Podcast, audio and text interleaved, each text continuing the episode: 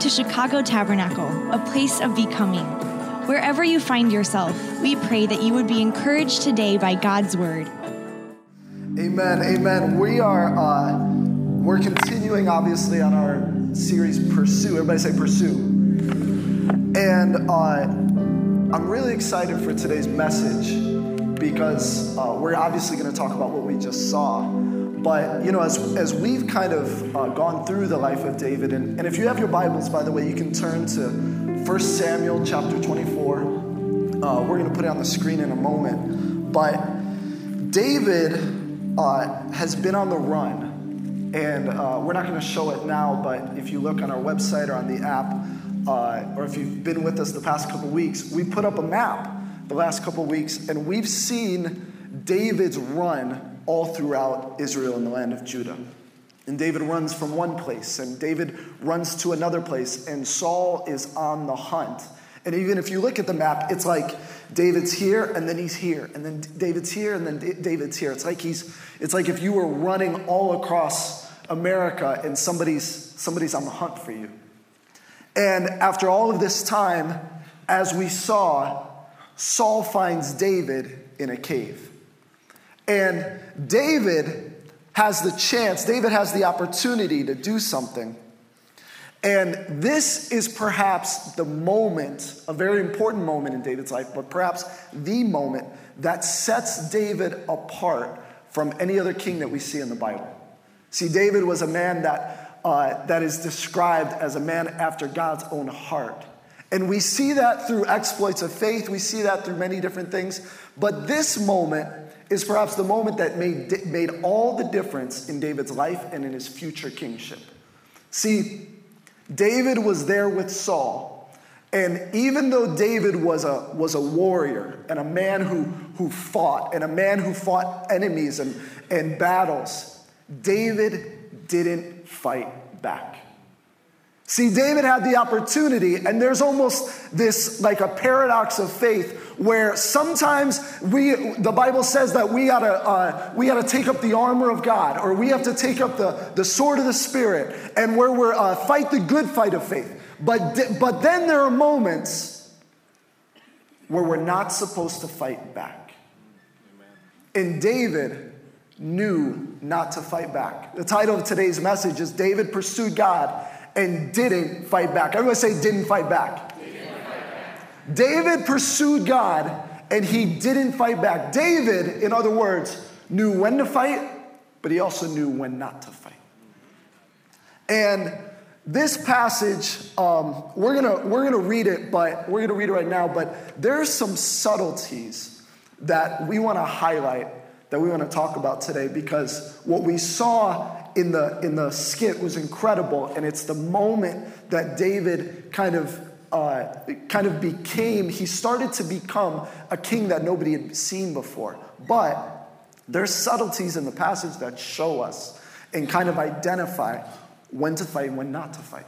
And so here's the passage. It says, uh, uh, we're gonna, we're gonna skip a couple verses uh, just for time today, but it's the, the chapter 24 starts out and it says, After Saul returned from pursuing the Philistines, he was told, David is in the desert of En Gedi. So Saul took 3,000 able young men from all Israel and set out to look for David and his men near the crags of the wild goats. And so Saul was, Saul was fighting one battle. Saul, and, and actually, Saul had been pursuing David got distracted or sidetracked to go to go uh, fight another battle. And then when he fought that battle, David, meanwhile, was, was fighting for somebody else. And as David fought for that, for that other group of people, they gave David up. So David has not only kind of been played and been backstabbed by Saul, but now even by the people that David's defending. And they give David up and they tell him, hey, he's over here. And so it says, he came to the sheep pens along the way. A cave was there, and Saul went in to relieve himself. David and his men were far back in the cave. The men said, This is the day the Lord spoke of when he said to you, I will give your enemy into your hands for you to deal with as you wish. Then David crept up unnoticed and cut off a corner of Saul's robe. Afterward, David was conscience stricken for having cut off a corner of his robe. He said to his men, The Lord forbid that I should do such a thing to my master, the Lord's anointed, or lay my hand on him, for he is the anointed of the Lord.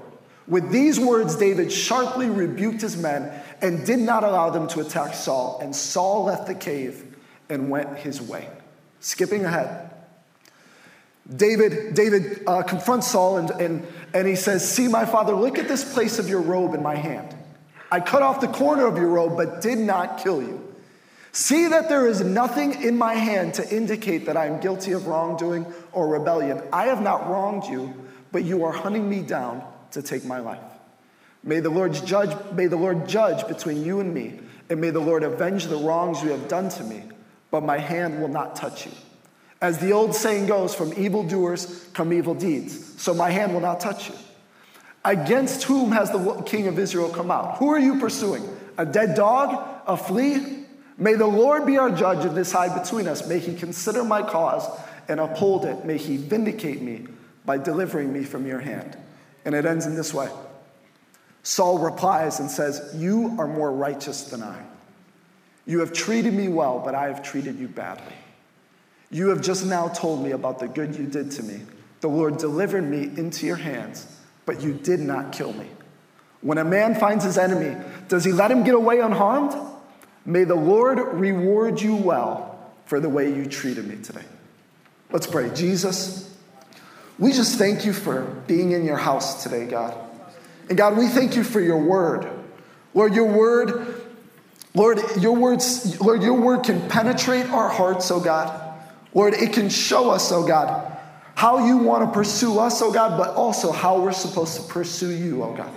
So, God, the way that, that David was found as a man after your own heart, we desire to be found like that today, oh God.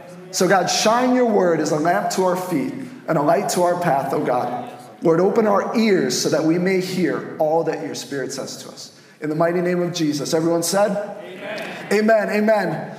You know, I don't, I don't know about you, but, um, but as, a, as a boy, uh, for me, as a boy growing up in the city of Chicago, uh, I learned how to fight from a pretty young age. And my dad was, uh, was probably as close to a pacifist as you can come without being a pacifist. And yet, from my friends, from school, from video games, from TV, from being on teams, I learned how to fight, and I had no awareness of when to fight or when not to fight. So I would be in school, and if somebody said something wrong to me, I was like, it wasn't like an anger issue. It was one of those things where I was like, yo, nobody's gonna say anything bad to me. I'm always gonna defend myself. And I went through this season where I was always getting into fights, and my dad tried everything to tell me, like, hey, you better watch yourself. Like, he would tell me, I got into a fight on a baseball field, and he literally said, You're gonna get yourself killed. And, and, and so he started to say these things, and there was one thing that he said to me that actually resonated with me. And my dad was kind of like an amateur baseball historian, so I grew up uh, knowing like all these random uh, uh, lineups from teams in like 1937 and these random stats of like this guy on this team. And then when he moved to this team, he had these stats. And my dad knew all of this, and like I, I acquired like all of it. And he said to me one time, um, because I, I, loved baseball and, and I really admired my, my baseball heroes. And he said to me one time, he said, You know, Jackie Robinson didn't fight back. And the story of that, if you don't know, is that Jackie Robinson was um, the first player to, to break the color barrier in Major League Baseball. We actually talked about this a few weeks ago with, with his friend Pee Wee Reese, but I want to highlight a different aspect of that. And, and in 1945, actually for a few years, there was a general manager of the Brooklyn Dodgers. His name was Branch Rickey. And Branch Rickey um, not only wanted to, to integrate baseball, but even more than that, he was, he was like, he was one of those guys that would find any edge that he could to win. And so when he was trying to find any edge that he could to win, he was like, well, some of the best players aren't even in the major leagues because they're African American. And so he knew that there was this daunting task of trying to integrate the major leagues, that there were laws against it, and, and everybody would, would come up against it. And so he went and he scouted and he spent a couple years scouting, saying, who's the best player to integrate the, to integrate the major leagues? And he didn't choose the best skilled player, he didn't choose the most accomplished, but he had one aspect that he was really looking for. And one time when he when he interviewed Jackie and he said, "Hey, this is what I'm thinking. I want you to be in the major leagues." He was he was he had this interview and he had a couple other people in the room and and the way that the interview kind of went is a little bit like this. And this is taken from a a book that Branch Rickey wrote. And Branch Rickey said, "Jackie, we can't fight our way through this. We have no army." There's virtually nobody on our side, no owners, no umpires, very few newspapermen. Many fans will be hostile. They'll throw beanballs at you, he said. They'll call you dirty names. They'll taunt you and attack you. Can you take all that without losing your temper? And the, the legend goes that even in the interview, he got up in, in Jackie's face and he's screaming at him and he's calling him the names that he'll be called. And Jackie Robinson said, Mr. Rickey, are you looking for a man who's afraid to fight back? And Branch Rickey said, No, I'm looking for a ball player with guts enough not to fight back. See, in life, there are a lot of battles that we're supposed to fight, mm-hmm. but there are a lot of battles that we're not supposed to fight. And God, He says, a lot of times He says, hey, take up your take up the sword of the spirit. Take up you know fight the good fight of faith. But a lot of times god is saying no be still and know that i am god. Amen. Amen? So you know, this is really found in the New Testament too. 1 Peter chapter 3, it says this Do not repay evil with evil or insult with insult. On the contrary, repay evil what? With blessing. Because to this you were called so that you may inherit a blessing. Jesus said in Matthew 5, You have heard that it was said, eye for eye, tooth for tooth, but I tell you, do not resist an evil person. If anyone slaps you on the right cheek, turn to them the other cheek also. And if anyone wants to sue you and take your shirt, hand over your coat as well.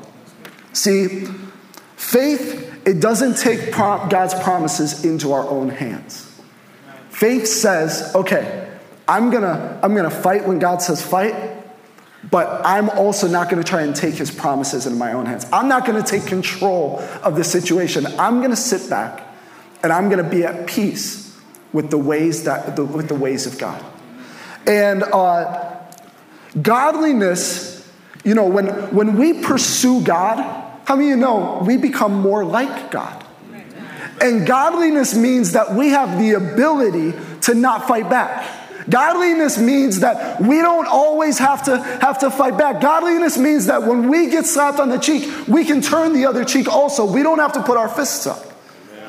And so sometimes God is saying, hey, I want you to put down your weapons and I want you to trust me. Hallelujah. And, you know, when we don't fight back, God is able to kind of do a deeper work. And so, what we see in the life of David in this passage is that when David doesn't fight back, when David knows what he's supposed to do, he says, You know what? This, I'm not going to fight back. God starts to do kind of three unique things in David. And again, these are more subtle in the text. So I want you to go back. I want to make sure that, you know, uh, I want to encourage you go back and read this passage and see the subtleties that are at work in David's life because how many of you know? You know, God, sometimes the deepest ways that, that God works in our lives at home or, or in the workplace or wherever we're at is, is subtly. You know, you ever have something happen to you and you say, man, God, God really spoke to me. And you, you, try, to, you try to communicate it to somebody and it, and it takes a while or it's hard. And, and in these passages, it's very clear, but it's also very subtle. It's kind of underlying. So um, the first thing that, that God does for David or God shows in this passage is that he's able to tame our nature. He's able to tame our nature. Look at this. Then David crept up unnoticed and cut off a corner of Saul's robe. Afterward, David was conscience stricken for having cut off a corner of his robe. So, to really see what is happening here, you have to know David's life. You have to know David's nature. And David, in the natural, was a warrior. right? We saw that from the beginning. When the, when the lions and the bears attacked his sheep, what did David do? David didn't run. David didn't, didn't put his, his rod and his staff down. No, David fought. David killed the lion and the bear.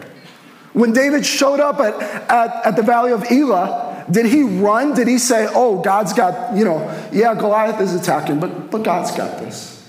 No. David what? He fought. David was a warrior. In the natural, he was ready to fight. From a young age, David was ready to fight. When he killed Goliath, he not only killed Goliath, he cut off his head. So, like, this is natural for David. This is natural. And right here, not, okay, so these caves, there are like, where, where David was, there are thousands of caves there. And so Saul comes in out of thousands of caves, and he comes into the very one that David's in. And out of all the caves, that's the one that Saul walks in. Now, not only that, but Saul's been after David for a while. And so when, when David, you know, I don't know about you, but when I grew up watching kind of like uh, movies with like, like different action movies, and you would see that they had the chance to get the bad guy, and if they didn't get him, it was like, okay, you lost now, right? But David, he has every chance to kill Saul. He has every, every earthly reason, in a sense, to kill Saul. But his nature, and his nature is to do that. How many of you know if he cut off Goliath's head, he could have killed Saul when he was in a vulnerable state? Right? A lot of times we're given, we're given opportunities where other people or other situations are vulnerable, but God says, I want you to tame, I want to tame your nature. And he's and so David has every opportunity. David in the natural is his nature is to go and attack Saul. His nature is to take the kingship for himself. But what happens? David cuts off a corner of his robe. And even after that, David was struck in his conscience. For you and for me, we have to let God say, Hey, I want to tame your nature right here. You see, a lot of us, a lot of us are passionate like David. But a lot of us, we can, that passion can, can steamroll into anger. That passion can steamroll into, into a loose tongue. That passion can steamroll into us always trying to do something when God is saying, no, no, no, I want to use that, but I also want to tame your nature. Hallelujah. For, for David, he knew that God could enable him not to fight back. See, when you allow God to tame your nature, you're allowing God to tell you when to fight and what, when not to fight. Amen. For me, you know, um, I'm kind of, you know, I grew up a Bears fan, uh, but I'm known on, on staff as kind of a sellout when it comes to the NFL. Um, and if you're, a, if you're a football fan and you're a Bears fan, I'm sorry. Um, and I kind of like left that way uh, a few years ago, a number of years ago. And uh, I became a uh, New England Patriots fan. And yeah, boo me now, but you know, when postseason comes, I'm the only one standing, and, um, and it is what it is, you know? And, uh, you know, be upset now, but I root for the best coach ever and the best quarterback ever. And uh, I joke, but, but I don't. Um, we'll pray for you. and every year, so, you know, biases aside, every year they set a new record in the playoffs. And that record, I mean, they set a lot of records in the playoffs. So, um, but every year they set one specific record, and it's like every year they get better and better at it. And every single year, they have less and less penalties than the year before. And every year they set a record for it in the postseason. So this past postseason, they played three playoff games. In one playoff game, they had one penalty. In the next penalty, playoff game, they had one penalty. Then in the Super Bowl, they had one penalty. And in football, football is all about controlled strength. and channeled aggression. And so you can be you can be the best football player in the world, but if you can't channel that aggression, you'll get personal fouls. You'll get penalties and it'll set your team back. So this is this is what that looks like. So football field the Patriots, you know, the Patriots are always scoring touchdown after touchdown. Um, but what happens, and look at this, the Patriots could be on the 40 yard line, right? And so as they're trying to come down the field, they're never set back by their own ability to not be able to tame their nature. Their nature a football player's nature, when you're on the field and people are, are fighting and, and, and you're geared to do one thing and to hit people, that, that aggression and that nature needs to be channeled. It needs to be tamed. It needs to, you need to be able to say, okay, this is the time to be aggressive and this is the time not to.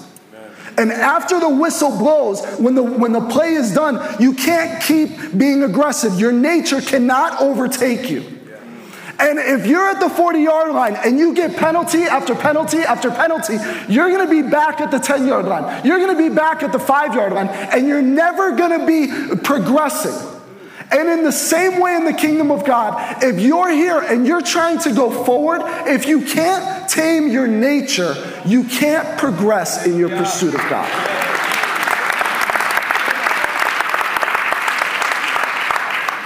So, you know, maybe maybe before, maybe you're like really clever with your tongue.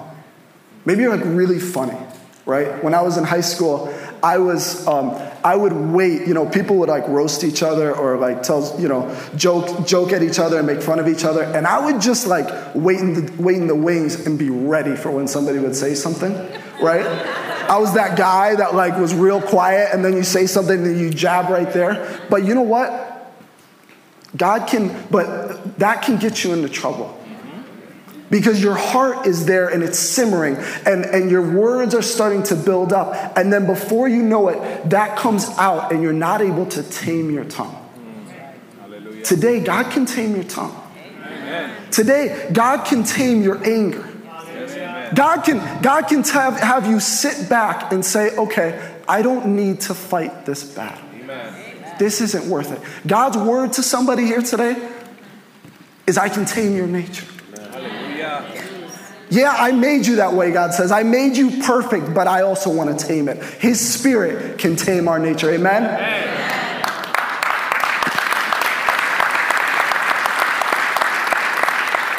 And by the way, this is the thing that differentiates us from animals. Amen. Animals can't tame their nature. I read a story, and there was a woman, and she had a pet cheetah. And, and she, went, she went years and years, and, uh, and after a few, you know, she had the pet cheetah, and it was a baby, and it was a, it was, it was a I don't know, not a puppy, but, you know, a puppy cheetah, what, baby, right? And, uh, and she has this baby cheetah, and it gets older and older, and then it attacked her, and she almost died. And they said, What happened? And they said, Well, it grew up right? It did what was in its what? Nature, right? But you and me, we're not animals. You and me, we're children of God. We're sons and we're daughters of God. God can tame our nature so that He can use us.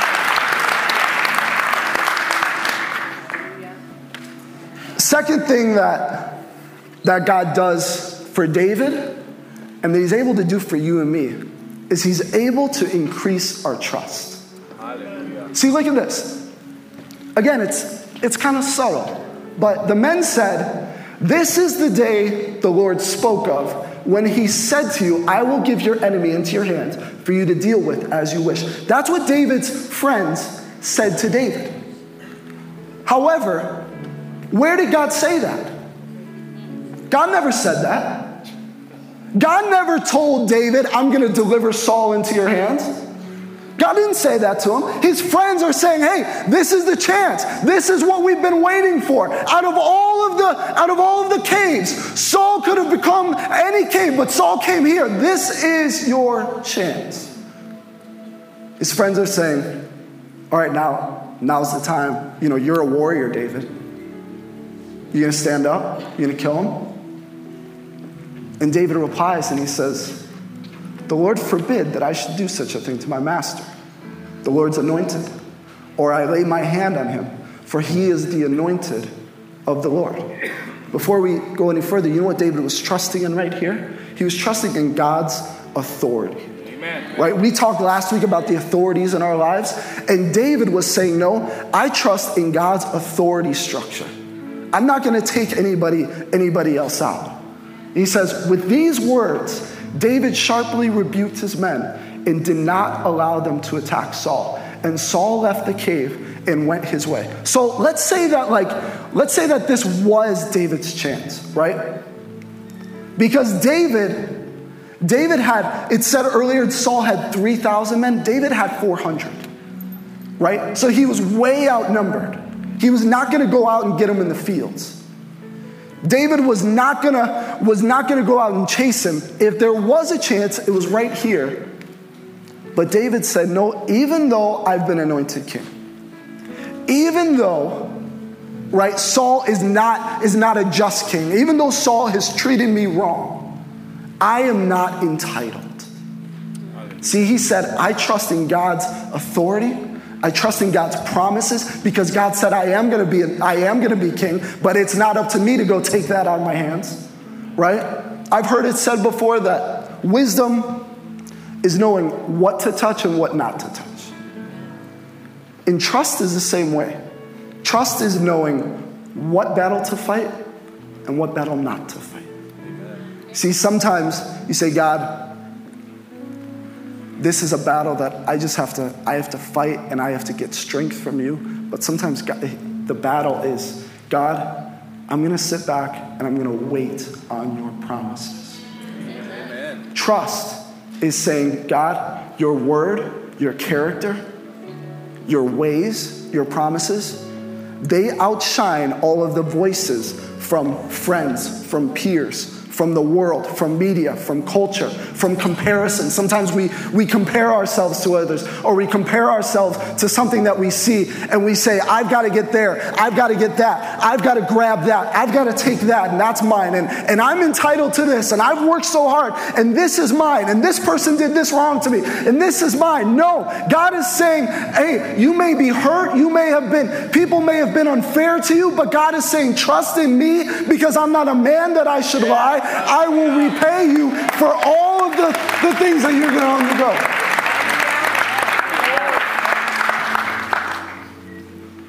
So when you trust in God, then you're under his, his way of blessing. When you trust in God, you're saying, God, what you've spoken to me before, I'm going to hold on to that and I don't need to grab it because it's going to be mine because it comes from you. Right? The, uh, you know, the thing that really sticks out about David is that, and, and I believe Pastor mentioned this last week, but David had this ability, and it was because he pursued God. It wasn't like some gifting that he had. Because he pursued God, God gave him an ability to always be in step with where he was going, to not be off track, right? And and the, the way that you stay on track is you trust him with every step, right? And so, so David, he trusted God all the time, but then once, once this opportunity came for him, he could have easily said, all of, all, of my, all of my time pursuing God has led me to this so that I have this opportunity to take the kingship. But no, he said, I'm going to continue to trust in God right? So David, and you can't see, but but David is he's saying, God, I trust you on this step, and God, I'm going to stay in, in line with you on this step and on this step. Why? Because the Bible says that God orders the steps of the righteous, right? But he didn't make his own step. No, he stayed in step with God. He didn't trust the other voices that were coming in. He could have, he could have easily justified it. You know? He could have easily said, I'm entitled to this. But entitlement is, the, is almost the enemy of trust, right? We say, God, God, you owe me this, or God, I, I deserve this. No, no, we don't deserve anything. God gave everything. We deserve nothing, and we're here along for the journey with Him. Amen? He's good to us in spite of ourselves. The third thing um, oh, you know what? Actually, there's a, there's a book that I would recommend, and, and you'll see the, the image here. Uh, but there's, a, there's an author, and he kind of paraphrased David's response a little, a little differently. And, and uh, Gene Edwards says this in A Tale of Three Kings, and, and it's really about the, the battle between David and Saul. And Three Kings is, is uh, God, David, and Saul, and the differences that they had. Um, and this is what he says. This is kind of his paraphrase of, of David's response to his friends, and it's so powerful. And he says, Because, why won't you kill Saul? They say, Because once, long ago, he was not mad. He was young. He was great. Great in the eyes of God and men. And it was God who made him king, God, not men. Better he kill me than I learn his ways. Better he kill me than I become as he is. I shall not practice the ways that cause kings to go mad. I will not throw spears, nor will I allow hatred to grow in my heart. I will not avenge. I will not destroy the Lord's anointed. Not now, not ever. The key indicator of whether we should, should fight or not fight a battle is will that battle, will fighting that battle make you less godly? You know, you ever get into a, into a battle and you say, you know what, I'm gonna stand for righteousness or I'm gonna stand for truth. And they won't have it. But, but if you start to become less godly in your dealings, that's a battle you're not supposed to fight. Hallelujah. David said, I, you know how I know whether I'm supposed to fight or not? If I fight Saul, I'm being less godly. You know how he knew that? You know how he could discern that? He was a man after his own heart. Amen. God, make us people after your own heart. The last thing is this when we pursue God, He draws out our humility, He makes us humble. Being humble is seeing God for who He is and then seeing us for who we are. You know, David, he could have easily looked down at Saul right? He could have easily, in the earthly sense, he had every reason to look down at Saul. But if you look down on other people, if you look down on other things, you don't see what's above you. You don't see who's above you. Amen. And this is, this is what David says. David says to King Saul, he says, Against whom has the king of Israel come out? Who are you pursuing? A dead dog? A flea? You know what he's saying? He's saying, Hey, I'm nothing. I've got 400 men and I'm not even pursuing you. I'm not going to do anything to you. You know what he's saying? He's saying, hey, he Saul, your pursuit is not only unjustifiable, like it's, it's, it's worthless, but, but there's no point to it. There's, there's nothing that I'm going to do to you. His self, you know, David is kind of self deprecating himself. And he's saying, he's doing that to assure Saul that your pursuit is not necessary, nor is it worthy. He says, Saul, you know, you're a king. You're, you're the king of this land. He's saying, You're my king too. You shouldn't be, who, who, am I that you're chasing me? You've got these other battles to fight. I'm a dead dog compared to those, compared to those armies. I'm a flea compared to those armies. I'm nothing. Andrew Murray said this about humility. Andrew Murray said, Humility is the only soil in which the grace is rooted. The lack of humility is the sufficient explanation of every defect and failure. Humility is not so much a grace or virtue along with others, it is the root of all because it alone takes the right attitude before God and allows Him as God to do all. So Amen. I just want you to remember humility, it's the soil in which all of the other graces grow. And so you know what that's saying?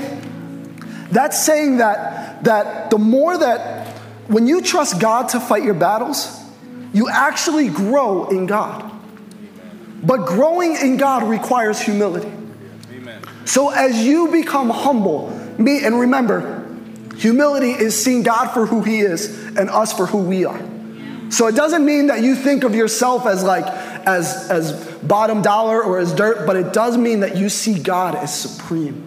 Amen. and you see yourself as a chosen person of God, right? You know what David was? David was, I'll get back to that, but David was esteeming King Saul and saying, Saul, you're a king. You have been chosen by God to be in this place.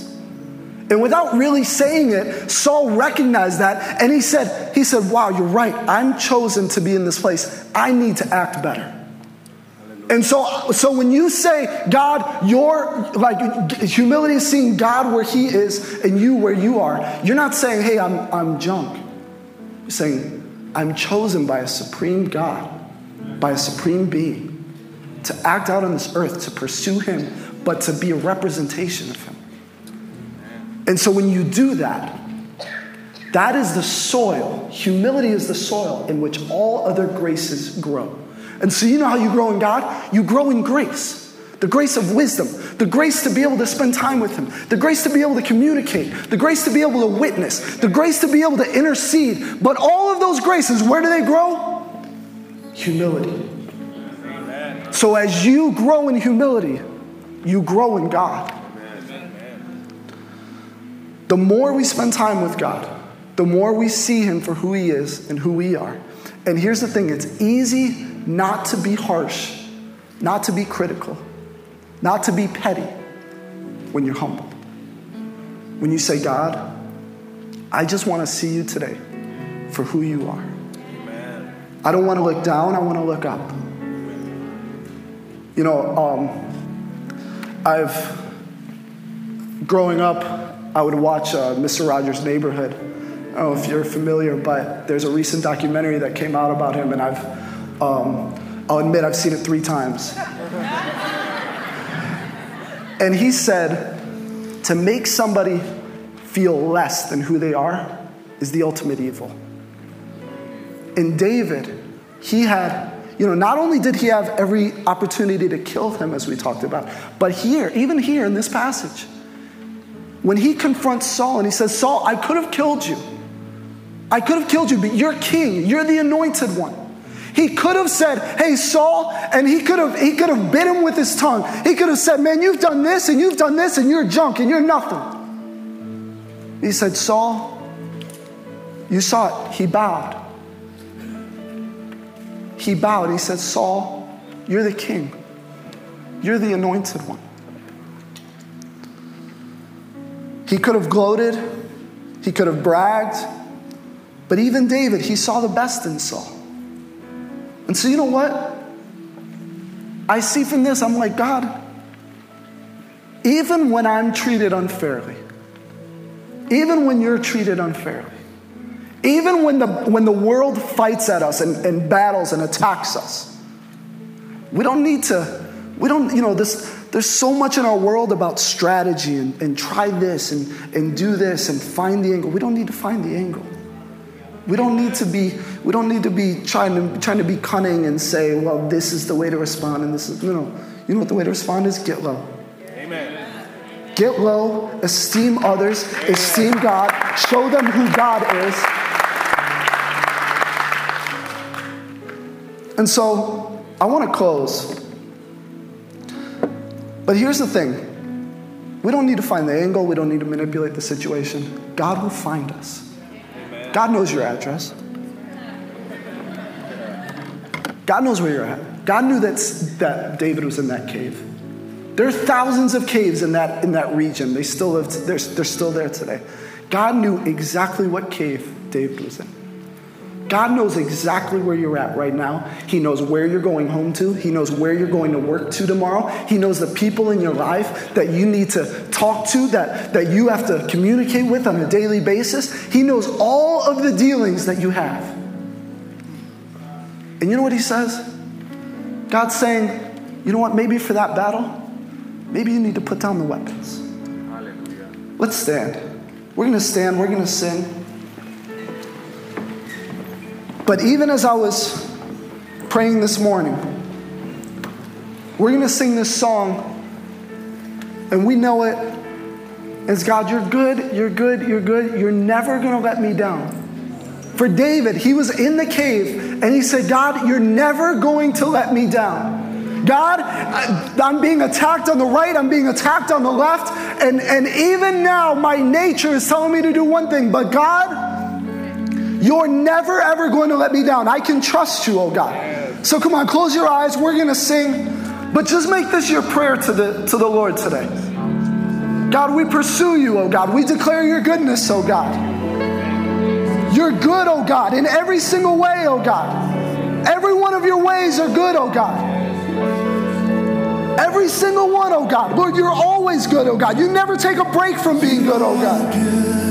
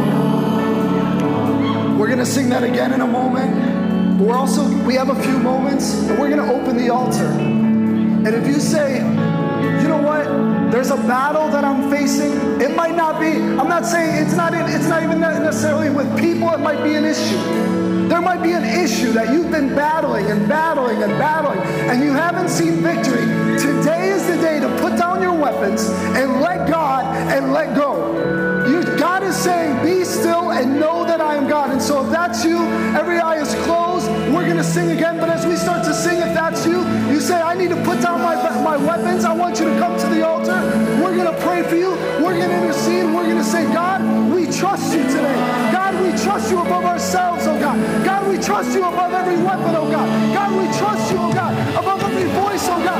We trust you, oh God, to go before us. We trust you to go behind us, oh God, to be on the side of us, oh God. You're our guardian, oh God. Will you fight for your people, oh God, in Israel.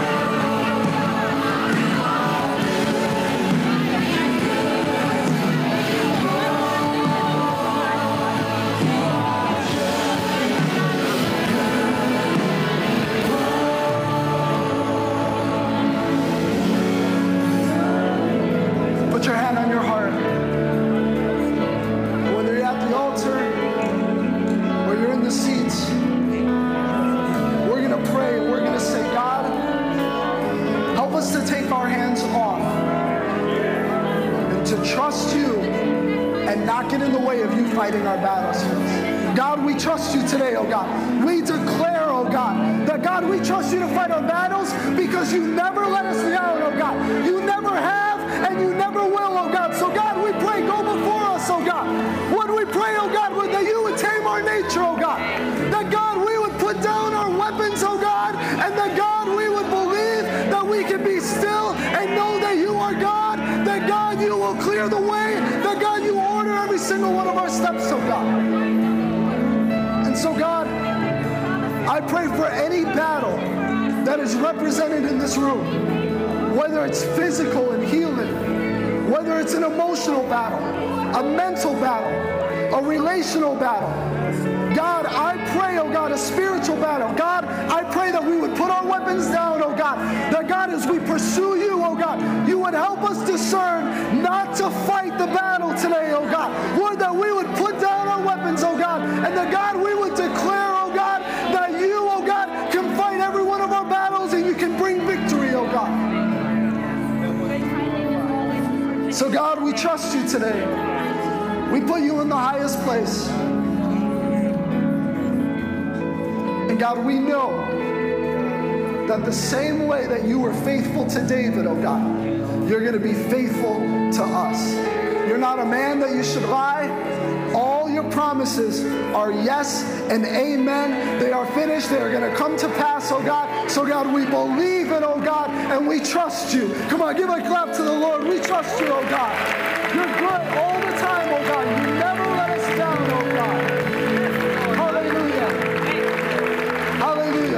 God, we thank you for this time. We ask that you would bless us as we go, oh God. Lord, may our hearts, oh God, in pursuit of you, continue to be in pursuit, even on our way home, and even at home tonight, and tomorrow, and throughout this week. God, we love you. We praise you in the mighty name of Jesus. Everyone said,